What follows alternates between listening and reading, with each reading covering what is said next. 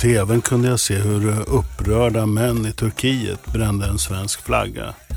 Jag kom att tänka på när man brände Danmarks flagga för en massa år sedan. Efter de så kallade Mohammed-karikatyrerna i danska Jyllandsposten. Om jag inte minns fel så protesterar man även i Pakistan genom att bränna dansk ost. De här männen i Turkiet, de känner nog att deras religion, det heligaste av det allra heligaste för dem, har skändats genom eld. Den danske politikern Rasmus Paludan har under en demonstration utanför den turkiska ambassaden i Stockholm bränt en koran och därmed djupt sårat de turkiska männen och deras religiösa känslor. Han har också riskerat det svenska NATO-medlemskapet menar många. Jag undrar om männen som bränner den svenska flaggan och de som tidigare bränt den danska flaggan är medvetna om att de bränner kors. En viktig symbol för en annan religion. Förutom att flaggorna har ett stort symbolvärde för nationerna så är de även religiösa symboler. Lite ironiskt kanske om man föreställer sig att männen som bränner flaggorna är upprörda över att någon bränner en symbol för en religion.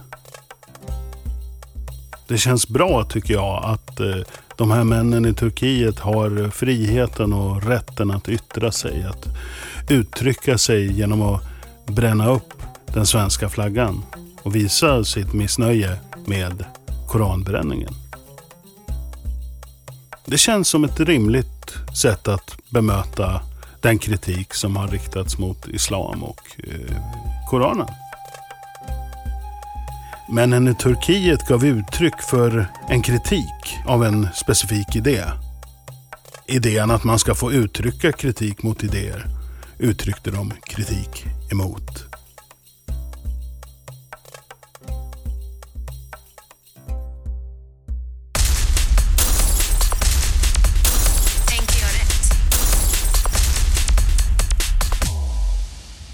Det här med att elda upp koraner har ju varit en följetong i Sverige under några år nu. Jag har funderat mycket på det här sedan slutet av augusti 2020. Det var då konstnären Dan Park tillsammans med den danske politikern Rasmus Paludan hade planerat att elda upp en koran i Rosengård i Malmö. Det var den första gången jag hörde talas om Rasmus Paludan, men inte den första gången jag hörde talas om koranbränning. Det var nog när pastor Terry Jones vid Dove World Outreach Center i Florida hotade med att bränna 200 exemplar av Koranen år 2010. I Sverige 2020 då nekade förvaltningsrätten demonstrationstillstånd och Paludan avvisades vid Öresundsbron. Han belades med inreseförbud i två år och blev helt enkelt persona non grata i Sverige. Icke önskvärd. Jag tänkte spontant att det var bra. Vi behöver inte ha en massa danska högerextrema här. Jag kan tycka att vi har nog med våra egna. Han kan väl härja runt i Danmark istället. Onödigt att bränna Koranen, tänkte jag. Onödigt tänkte jag även när Lars Vilks gjorde sin ökända klottrade rondellhund. 2007 var jag för mig att det var. Jag åkte ofta i Vallarondellen i Linköping då. Jag tänkte på rondellhundar och Vilks återkommande under en tid. Där och då, 2020, i augusti, genomfördes en demonstration av Paludans följare istället. Men Koranen i fråga verkade inte brinna så bra så det slutade med att de spelade fotboll med den. I Rosengård drogs en motdemonstration ihop, eh, vilken slutade i någon form av upplopp med brinnande däck och flera skadade poliser. Jag tänkte att det faktiskt var ännu onödigare. Stora kostnader för samhället som vi kunde lagt på annat. Jag fick en obehaglig känsla av det besinningslösa uttrycket av ilska. I den större kontexten var det en illavarslande händelse, tänkte jag. Paludans inreseförbud hävdes senare då Migrationsverket fastställer att Paludan även är svensk medborgare. Så den numera dansk-svenske politikern, den dansk-svenske högerextreme politikern, skulle vi nog få se mer av. Idag är det söndagen den 23 april och det här avsnittet kommer släppas nästa söndag. Härom veckan, den 14 fjärde 2023, läste jag en debattartikel av Göran Lamberts tidigare justitieråd. Just det faktum att Lamberts varit eh, ledamot i Sveriges högsta domstol kan göra att han upplevs som en auktoritet i fråga om vad som kan sägas juridiskt om koranbränningar, tänker jag. Jag blev lite besviken på några av de argumenten Lamberts lyfte. Eh, jag tyckte de var svaga. Det kanske är när han går utanför sin expertis och begår rena argumentationsfel. Det kanske är det som gör mig besviken. Men först har vi lite bakgrund. Lamberts hade tidigare föreslagit att brännande av koraner skulle klassas som hatbrott. När det gäller hatbrott så kan i stort sett vilket brott som helst bli ett hatbrott. Det hela beror på syftet med brottsligheten, om det ska klassas som hatbrott eller ett brott utan hatbrottskaraktär. Ett vanligt brott alltså. Om du till exempel snattar godis i en affär och i förhör motiverar ditt snatteri med att butiksägaren är homosexuell, att du tycker att det är så äckligt och att eh, bögerier strider mot din religiösa övertygelse, ja, då finns det en risk att ditt snatteri inte bara är snatteri, utan att det även är ett hatbrott. Det är så jag har förstått det hela i alla fall. Tänker jag rätt? Är det så enkelt att om något inte är ett brott, till att börja med, så kan det inte heller bli ett hatbrott. Att för att bli ett hatbrott så måste handlingen i sig vara brottslig, även utan hataspekten. Kan det vara så? Vid flera tillfällen de senaste åren så har många menat att det inte är ett hatbrott att bränna Koranen. Åklagare har menat att det inte varit hets mot folkgrupp heller. Jag lägger en massa länkar och källhänvisningar i Youtube-versionen av det här avsnittet. Det är knepigt det där med definitioner. Min rent lekmannamässiga definition av hets mot folkgrupp är att man eldar på andra att eh, utöva våld eller utsätta människor för olika typer av övergrepp på deras personliga utrymme eller ägodelar. Nu är jag ingen jurist, så jag ska inte lägga för stor vikt vid min subjektiva intuition i frågan om hur hets bör definieras. I Lamberts debattartikel som bär titeln Därför är det faktiskt olagligt att bränna Koranen förstår jag det som att han menar att eh, det redan är att tolka som att eh, förarbetena till lagstiftningen om hets mot folkgrupp från 1948 helt klart stipulerar att det skulle vara otillåtet att bränna upp till exempel Toran, en av judarnas heliga skrifter. Och det skulle räknas som hets mot folkgrupp. Vidare talar Lamberts om att lagen ska skydda minoriteter och att eh, muslimer också är en minoritet. Att däremot bränna Bibeln, som är majoritetens heliga skrift, skulle inte vara olagligt. Det skulle för mycket likna hädelselagar. Lambert skriver också om jag ska våga mig på en bedömning av vad som gäller idag så är det straffbart att offentligt bränna Koranen och Toran under sådana omständigheter att det måste tolkas som fientligt eller missaktning mot muslimer respektive judar. Medan det däremot inte är brottsligt i Sverige att bränna Bibeln. Ska du eller jag berätta för Göran Lambert om Toran? Pentatuken? De fem Moseböckerna i Bibelns gamla testament. Det är Tora. Muslimer de är ju också liksom inne på Adam och Eva och eh, Abraham och Noa och allt det där. Skapelsen i Pentatuken. Så genom att bränna Bibeln så kanske man hetsar mot alla abrahamitiska religioner enligt eh, Göran Lamberts sätt att se det. Men då gäller det minsann att säga att det är just kristendomen man opponerar sig emot. Om man vill undvika påföljder. Det är oklart vilken kristendom däremot. Det finns ju fler kristendomar i Sverige som kanske är att anse som minoriteter. Men som sagt, Lamberts är också tydlig med att det behöver vara en tydlig gränsdragning så att det inte är en fråga om hädelse eller religionskränkning, vilket varit fullt lagligt i Sverige sedan 1970. Vi har gått framåt alltså. De flesta länderna i den så kallade fria världen har avskaffat sina hädelselagar. Och vissa menar att de länder som fortfarande har kvar sina hädelselagar i någon form inte förtjänar att kallas fritt. Nu kommer vi till de delarna som jag tycker ser ut som argumentationsfel från Lamberts här. Han skriver Frågan är i grunden ganska enkel. Hetsar man mot muslimer om man eldar upp deras heliga skrift i offentligheten och samtidigt gör klart att det är en fråga om en fientlig handling mot gruppen muslimer? De flesta svarar säkert ja på den frågan. Det är just därför det är, och bör vara, förbjudet att offentligt bränna Koranen. Jag skulle säga att frågan inte är så enkel. Argumentationsfelet är av tvetydighetsart. Å ena sidan är frågan specifikt ställd.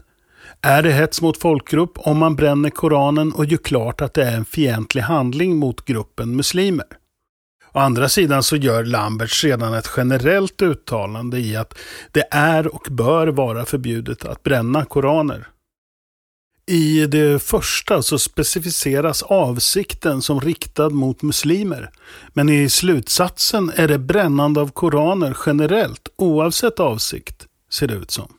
Om någon bränner Koranen och har för avsikt att kritisera idéerna i boken och ge uttryck för sitt avståndstagande genom att bränna dem, då är inte handlingens avsikt att vara fientlig mot muslimer, men att vara kritisk mot islams idéer. Då spricker Lamberts tvetydiga argumentationsfel. Genom tvetydigheten och genom att jämställa det specifika med det generella skulle jag säga att Lamberts faktiskt, trots att han försöker undvika det, förespråkar en slags hädelselagstiftning. I stycket De flesta svarar säkert ja på den frågan. Det är just därför det är, och bör vara, förbjudet att offentligt bränna Koranen. Där tycker jag mig se ännu ett argumentationsfel. Ett så kallat ad populum argumentation ett eh, popularitetsargument. De flesta svarar säkert ja på den frågan. För att många tycker en sak så behöver det nödvändigtvis inte vara så. I kombination med tvetydigheten och den eh, non sequitur i hoppet från vad de flesta svarar på en sak gällande det specifika och vad som bör gälla i det generella, så är det inget bra argument. Lamberts har inte visat att det är eller bör vara förbjudet att bränna koraner.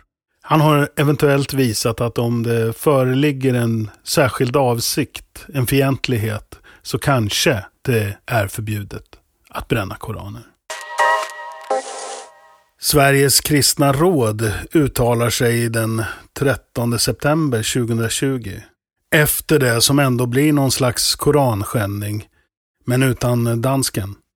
Aktioner som dessa ökar polariseringen mellan människor, vilket motverkar arbetet för integration och samförstånd i en tid när vårt land behöver samlas kring allas värdighet och rättigheter.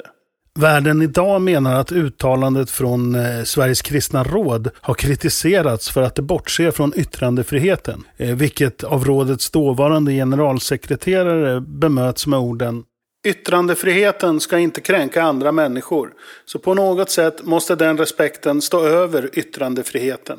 Generalsekreteraren menar också att det är en absurd handling och att det är fel att bränna en helig skrift. Jag läste det här då på hösten 2020. Jag triggas lite av att jag ser andra diskutera sånt här på sociala medier och jag börjar googla och läsa vad olika medier och grupper i samhället har att säga. Jag kollade på videos och sånt där också, debatter. Jag börjar fundera, är det verkligen absurt?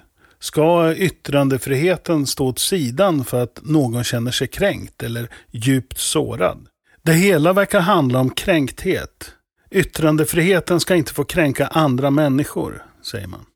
När man gör det så använder man också sin yttrandefrihet att uttrycka den här åsikten. Jag börjar tänka på eh, religionsfriheten och den omvända religionsfriheten. Det vill säga friheten och rättigheten att inte tro. Också friheten att eh, vara till exempel antiteist eller ateist eller agnostiker. Säg då att jag är antiteist. Då kan det här yttrandet eh, upplevas som kränkande för mig. Om jag då tänker mig att generalsekreteraren, dåvarande generalsekreteraren, representerar Sveriges kristna råd och att uttalandet är frukten av rådets och generalsekreterarens yttrandefrihet, då hamnar vi kanske i ett prekärt läge här. Om jag då här och nu riktar mig till rådet med orden Kära Sveriges kristna råd. Jag känner mig kränkt av att ni nedvärderar yttrandefriheten djupt kränkt och sårad. För mig är yttrandefriheten helig, det heligaste vi har. Den ger människor rätten att yttra sig och ge uttryck för religiösa och politiska övertygelser. Den ger oss friheten att lyfta idéer och att kritisera idéer. Det är för mig det heligaste. Jag känner mig djupt sårad och kränkt. Låt mig citera ett av era uttalanden. Yttrandefriheten ska inte få kränka andra människor. Om jag eh, gör ett sånt här uttalande, var, var står vi då? Den religiöse håller sina texter som heliga och för andra så är rätten att kritisera idéer helig. Vi skulle kunna fortsätta och passa över kränktheten som en ilsket ångestladdad pingisboll till varann. Eller välja att inte spela spelet. Jag väljer att försöka att inte tycka synd om mig själv. Inte åla runt i någon känsla av kränkthet. Jag försöker att inte spela det spelet. Istället för att sitta och gnälla över att jag känner mig kränkt så använder jag min yttrandefrihet till att uttrycka min kritik mot Sveriges kristna råd, bland annat. Jag menar att ni kan följa mitt exempel istället för att sälja ut friheten till förmån för självömkan. Från området där min mor bor så kunde man se röken den dagen. Den högerextreme dansken hade varit i farten igen. Vi pratar om påsken 2022. Återigen ville den lille dansken uttrycka sitt förakt för islam, dess idéer och visa svenskarna att de hatar yttrandefriheten. Jag förstod det som att dansken menade att han ville visa svenskarna att muslimer hatar yttrandefrihet. Tidigare hade han lyckats ganska väl med sitt företag. Landet splittrades i det som å ena sidan tyckte att yttrandefriheten även gällde kritik av religiösa idéer och de som tyckte att yttrandefriheten i någon grad skulle begränsas i relation till religion. Kanske en lite förenklad bild. Men någon slags ungefärlig minnesbild från augusti 2020 då. Jag tror att eh, Paludan själv tyckte att han hade visat svenskarna där att eh, muslimerna hatade yttrandefriheten. Jag är inte säker på att de som brände däck och kastade stenar i Rosengård förstod att de hade tjänat Paludans syften. Att det var som om han orkestrerade deras handlingar. Journalisten och krönikören Attila Joldas startade en namninsamling som den 21 april 2022 hade cirka 35 000 underskrifter. Namninsamlingen har som mål att göra koranbränning till ett hatbrott. Enligt eh, en artikel på svt.se ska Joldas ha sagt att Brå har i flera rapporter konstaterat att det inte finns någon plats i Sverige där man inte riskerar att utsättas för islamofobi om man tillhör den gruppen. Så vi kan inte bara se den utsattheten utan att tänka finns det inget bättre sätt att framföra religionskritik på än att bränna en helig skrift. Min första spontana tanke var att eh, det gör det säkert. Men eh, att bränna någonting är ju ett väldigt tydligt uttryck av kritik. Det har vi ju sett i, vid andra tillfällen att budskapet har ju gått fram väldigt tydligt. När man har bränt olika flaggor och dockor föreställande personer för att uttrycka sitt ogillande. Jag kan också undra lite, hur, hur gör man kopplingen mellan att uttrycka ogillande av en religiös text, en religiös idé, medelst eld och Brås konstaterande gällande islamofobi? Om du kan tydliggöra den kopplingen lite specifikt så gör gärna det på YouTube-kanalen. Jag förstår inte, jag ser den inte. Eh, vad menar man med islamofobi? Eh, fobi betyder ju rädsla. Den som bränner Koranen verkar inte lida av någon rädsla. Inte för islamistiska extremister i alla fall. Vilka vi har sett hur de kan reagera våldsamt och ibland med dödlig utgång. Men det vore kanske en eh, befogad rädsla. Till skillnad från fobier som vi ofta kopplar till obefogade rädslor. Rädsla för alla spindlar och torgskräck och sånt där. Vidare hänvisar Joldas till grundläggande respekt och sunt förnuft. Jag brukar tänka att respekt är något som förtjänas. Om en text, helig för några, exempelvis sanktionerar slaveri, dödsstraff för homosexuella och att man ska stena olydiga barn, så har den inte förtjänat min respekt. Om man menar att detta är det allra heligaste så har man snarare förtjänat min oro mitt förakt och kanske till och med min avsky. Vilken helig skrift är det då som sanktionerar slaveri, dödsstraff för homosexuella och stenande av olydiga barn? Det är Bibelns gamla testamente explicit och eh, Bibelns nya testamente implicit. Det skulle alltså i så fall eh, med Göran Lamberts ord betyda att det var Toran och Bibeln som sanktionerade de här otäckheterna. Eftersom det är Toran då, alltså Pentatuken, de fem Moseböckerna, så eh, är det ju en judisk helig skrift. Och den skulle i så fall enligt Göran Lamberts sätt att resonera vara höjd över all form av kritik. Eller i alla fall kritik som uttrycks visuellt genom eld. Eller det kanske inte alls vad Göran Lamberts menar. Men det är lite otydligt där när han svänger sig med argumentationsfel. Varför lyfter du inte något som förtjänar din avsky ur Koranen, kanske du tänker? Svaret på den frågan är ganska enkel. Eh, låt mig citera den brittiska komikern Jimmy Carr. Because I'm not a fucking idiot. Det blev ett litet sidospår där. Åter till Joldas då. Att han hänvisar till sunt förnuft gör nog att jag går lite extra i taket. Eh, sunt förnuft är en subjektiv upplevelse. Det är ett informellt logiskt felslut att hänvisa till sunt förnuft. Man argumenterar med sunt förnuft för sin personliga upplevelse och idé om rätt och fel. Som om den är objektiv och gäller för alla. Kort sagt, alla som inte tycker som jag har inget sunt förnuft. På sidan eh, Logically Fallacious kan jag läsa Asserting that your conclusion or facts are just common sense when in fact they are not. We must argue as to why we believe something is common sense if there is any doubt that the belief is not common, rather than just asserting that it is. Jolda skulle alltså behöva demonstrera att det är sunt förnuft. Jag kan tycka att Joldas har gjort en del bra grejer kring machokultur och jämställdhet, men här får jag en känsla av att han är lite i affekt. I samma artikel på SVT menar juristen och professorn Joakim Nergelius att en kriminalisering av koranbränningar skulle vara att återinföra hädelselagar i Sverige. Yttrandefriheten omfattar även det som är religiöst anstötligt och jag tycker nog att det ska få vara så, säger Joakim Nergelius enligt SVT. När jag började planera det här avsnittet så visade det sig att det var många punkter jag ville ta upp. Det har varit mycket kring det här i mina tankar.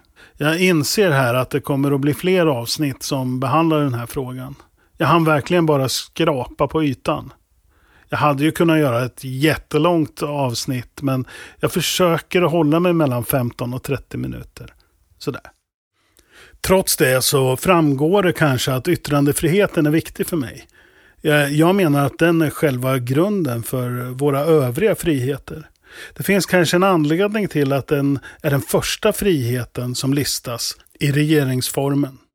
Jag tänker att vi, om vi tror på frihet, behöver försvara yttrandefriheten även för de som uttrycker sånt som vi personligen ogillar.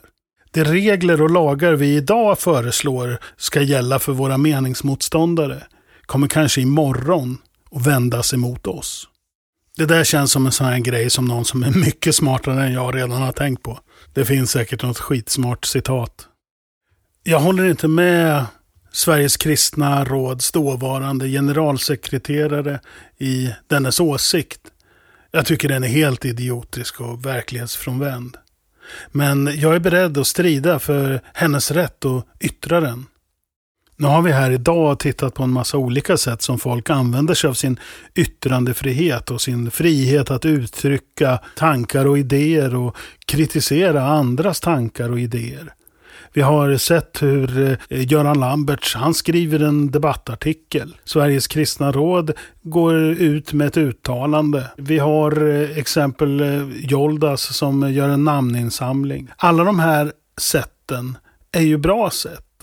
Vi har även sett hur man ger uttryck för kritik av idéer på kanske inte alls lika snygga sätt som att då bränna en koran eller linda in den i bacon och spela fotboll med den. Men man skadar ingen. Det är inte ett besinningslöst våld emot personer eller andras egendom. Det är en eh, religiös idé som man kritiserar. Mycket visuellt och med eld och sånt där. Samma metod användes i Turkiet och när man brände ost i Pakistan Det användes just för att det är ett väldigt tydligt sätt att visa sin avsky eller sin, sitt ogillande. Det är därför. Inget konstigt alls, egentligen. Frågan som återstår. Tänk er rätt. Kommentera på YouTube. Likea och subscriba överallt bara. Rata och följ podden på poddställen, Spotify, Apple och så vidare. Sprid gärna podden så hjälps vi åt att hålla liv i den. Om du tycker att det är värt det. Jag avslutar med ett citat av George Orwell.